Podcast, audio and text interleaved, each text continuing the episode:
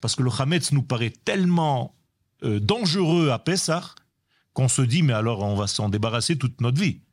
Et pourtant, à Shavuot, on doit revenir au Hametz. Mais alors pourquoi? Ben Tout simplement, quand tu fais un vrai travail sur toi, c'est pas de quitter ce monde, c'est de revenir avec les faiblesses de ce monde, mais en ayant vu quelque chose d'autre.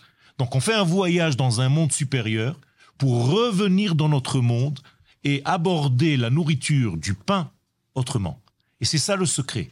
On ne quitte jamais ce monde dans le judaïsme. Toutes nos montées ne sont que pour redescendre.